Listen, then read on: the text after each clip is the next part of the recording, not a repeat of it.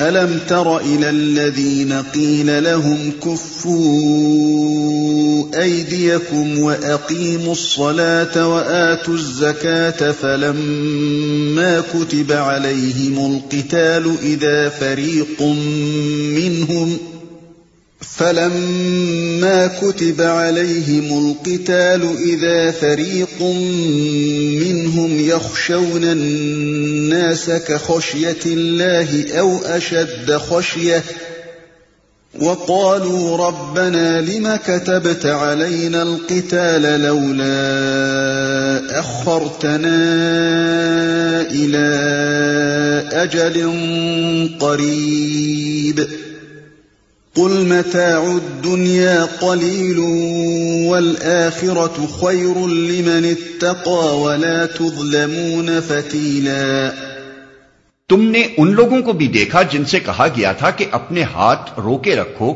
اور نماز قائم کرو اور زکات دو۔ اب جو انہیں لڑائی کا حکم دیا گیا تو ان میں سے ایک فریق کا حال یہ ہے کہ لوگوں سے ایسا ڈر رہے ہیں جیسا خدا سے ڈرنا چاہیے یا کچھ اس سے بھی بڑھ کر۔ کہتے ہیں، خدایا، یہ ہم پر لڑائی کا حکم کیوں لکھ دیا؟ کیوں نہ ہمیں ابھی کچھ اور مہلت دی؟ ان سے کہو، دنیا کا سرمایہ زندگی تھوڑا ہے اور آخرت ایک خدا ترس انسان کے لیے زیادہ بہتر ہے اور تم پر ظلم ایک شمع برابر بھی نہ کیا جائے گا. تو ان میں سے ایک فریق کا حال یہ ہے کہ لوگوں سے ایسا ڈر رہے ہیں جیسا خدا سے ڈرنا چاہیے یا کچھ اس سے بھی بڑھ کر۔ اس آیت کے تین مفہوم ہیں۔ اور تینوں اپنی اپنی جگہ صحیح ہیں۔ ایک مفہوم یہ ہے کہ پہلے یہ لوگ خود جنگ کے لیے بےتاب تھے۔ بار بار کہتے تھے کہ صاحب ہم پر ظلم کیا جا رہا ہے۔ ہمیں ستایا جاتا ہے، مارا جاتا ہے، گالیاں دی جاتی ہیں۔ آخر ہم کب تک صبر کریں؟ ہمیں مقابلے کی اجازت دی جائے۔ اس وقت ان سے کہا جاتا تھا کہ صبر کرو اور نماز و زکوٰۃ سے ابھی اپنے نفس کی اصلاح کرتے رہو، تو یہ صبر و برداشت کا حکم ان پر شاک گزرتا تھا۔ مگر اب جو لڑائی کا حکم دے دیا گیا تو انہی تقاضا کرنے والوں میں سے ایک گروہ دشمنوں کا ہجوم اور جنگ کے خطرات دیکھ دیکھ کر سہما جا رہا ہے۔ دوسرا مفہوم یہ ہے کہ جب تک مطالبہ نماز اور زکوٰۃ اور ایسے ہی بے خطر کاموں کا تھا اور جانے لڑانے کا کوئی سوال درمیان میں نہ آیا تھا، یہ لوگ پکے دیندار۔ مگر اب جو حق کی خاطر جان جوکھوں کا کام شروع ہوا تو ان پر لرزہ تاری ہونے لگا۔ تیسرا مفہوم یہ ہے کہ پہلے تو لوٹ کھسوٹ اور نفسانی لڑائیوں کے لیے ان کی تلوار ہر وقت نیام سے نکل پڑتی تھی اور رات دن کا مشغلہ ہی جنگ و پیکار تھا۔ اس وقت انہیں خوریزی سے ہاتھ روکنے اور نماز و زکوٰۃ سے نفس کی اصلاح کرنے کے لیے کہا گیا تھا۔ اب جو خدا کے لیے تلوار اٹھانے کا حکم دیا گیا، تو وہ لوگ جو نفس کی خاطر لڑنے میں شیر دل تھے، خدا کی خاطر لڑنے میں بزدل بنے جاتے ہیں۔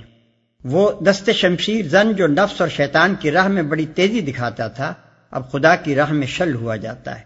یہ تینوں مفہوم مختلف قسم کے لوگوں پر چسپاں ہوتے ہیں اور آیت کے الفاظ ایسے جامع ہیں کہ تینوں پر یکساں دلالت کرتے ہیں۔ اور تم پر ظلم ایک شمع برابر بھی نہ کیا جائے گا۔ یعنی اگر تم خدا کے دین کی خدمت بجا لاؤ اور اس کی راہ میں جاں فشانی دکھاؤ تو یہ ممکن نہیں ہے کہ خدا کے ہاں تمہارا اجر ضائع ہو جائے۔ أينما تكونوا يدرككم الموت ولو كنتم في بروج مشيدة وإن تصبهم حسنة يقولوا هذه من عند الله وإن تصبهم سيئة يقولوا هذه من عندك قل كل من عند الله فما لهؤلاء القوم لا يكادون يفقهون حديثا رہی موت تو جہاں بھی تم ہو، وہ بہرحال تمہیں آ کر رہے گی خواہ تم کیسی ہی مضبوط عمارتوں میں ہو۔ اگر انہیں کوئی فائدہ پہنچتا ہے تو کہتے ہیں یہ اللہ کی طرف سے ہے اور اگر کوئی نقصان پہنچتا ہے تو کہتے ہیں یہ تمہاری بدولت ہے۔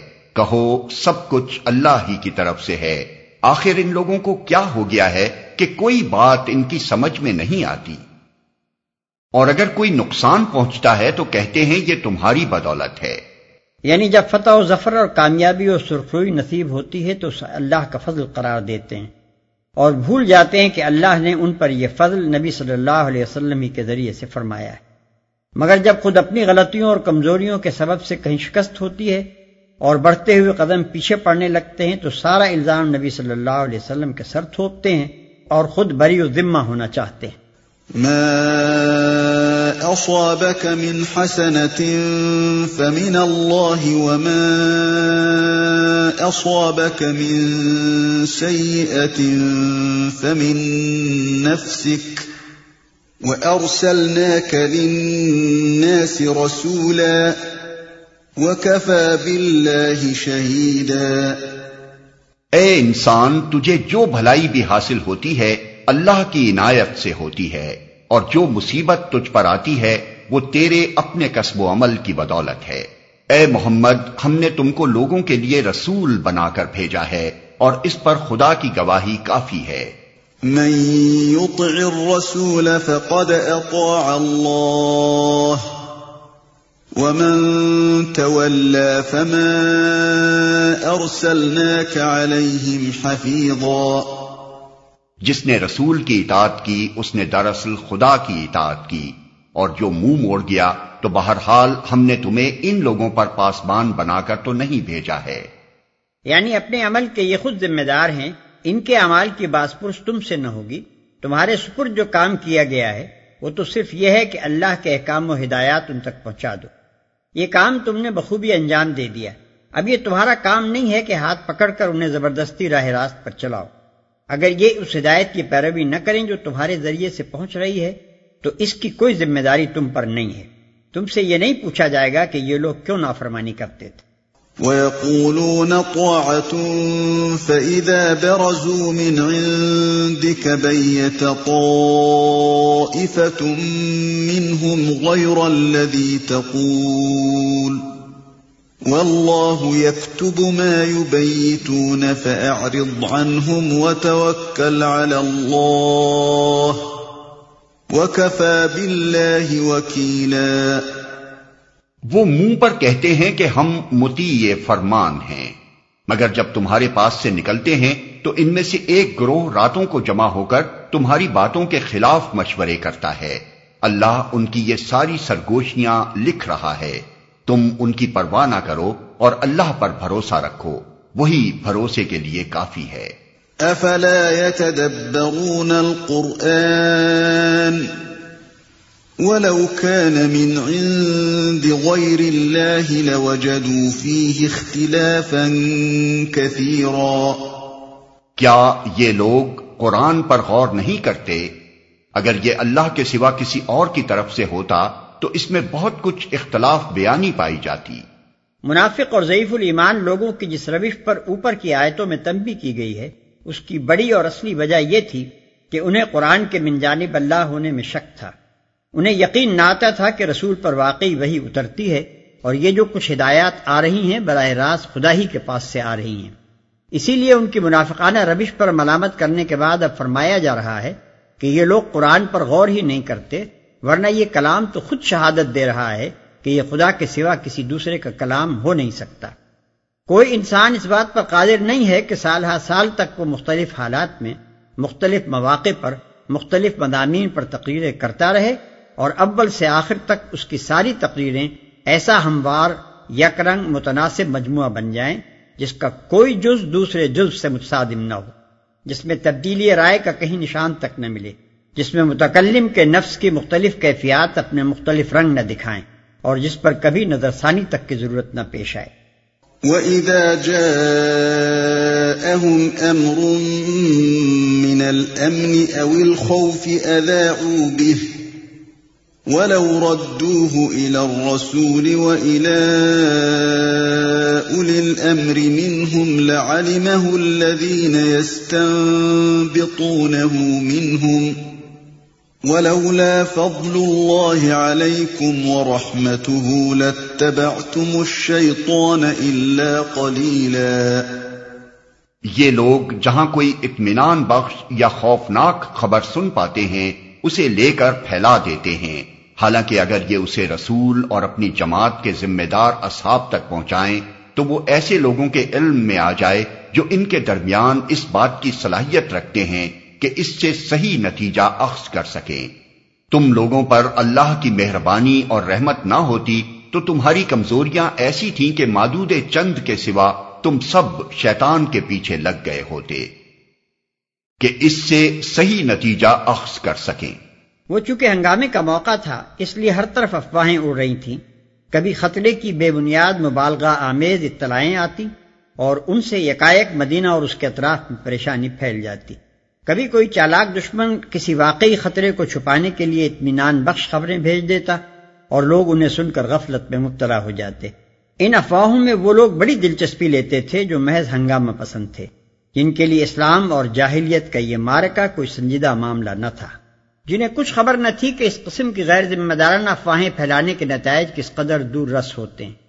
ان کے کان میں جہاں کوئی بھنک پڑ جاتی، اسے لے کر جگہ جگہ پھونکتے پھرتے تھے۔ انہی لوگوں کو اس آیت میں سرزنش کی گئی ہے اور انہیں سختی کے ساتھ متنبع فرمایا گیا ہے کہ افواہیں پھیلانے سے باز رہیں اور ہر خبر جو ان کو پہنچے، اسے ذمہ دار لوگوں تک پہنچا کر خاموش ہو جائیں۔ فقاتل في سبيل الله لا تكلف إلا نفسك وحرض المؤمنين عسى الله أن يكف بأس الذين كفروا والله أشد بأسا وأشد تنكيلا پس اے نبی، تم اللہ کی راہ میں لڑو، تم اپنی ذات کے سوا کسی اور کے لیے ذمہ دار نہیں ہو۔ البتہ اہل ایمان کو لڑنے کے لیے اکساؤ۔ بعید نہیں کہ اللہ کافروں کا زور توڑ دے۔ اللہ کا زور سب سے زیادہ زبردست اور اس کی سزا سب سے زیادہ سخت ہے۔ من يشفع يكن له نصيب منها ومن يشفع شفاعة سيئة يكن له كفل منها وكان الله على كل شيء مقيتا جو بھلائی کی سفارش کرے گا، وہ اس میں سے حصہ پائے گا، اور جو برائی کی سفارش کرے گا، وہ اس میں سے حصہ پائے گا، اور اللہ ہر چیز پر نظر رکھنے والا ہے۔ جو برائی کی سفارش کرے گا، وہ اس میں سے حصہ پائے گا۔ یعنی یہ اپنی اپنی پسند اور اپنا اپنا نصیب ہے کہ کوئی خدا کی راہ میں کوشش کرنے اور حق کو سربلند کرنے کے لیے لوگوں کو ابھارے اور اس کا عزر پائے اور کوئی خدا کے بندوں کو غلط فہمیوں میں ڈالنے اور ان کی ہمتیں پست کرنے اور انہیں اعلائے کلمت اللہ کی سی و جہد سے باز رکھنے میں اپنی قوتیں صرف کرے اور اس کی سزا کا مستحق بنے۔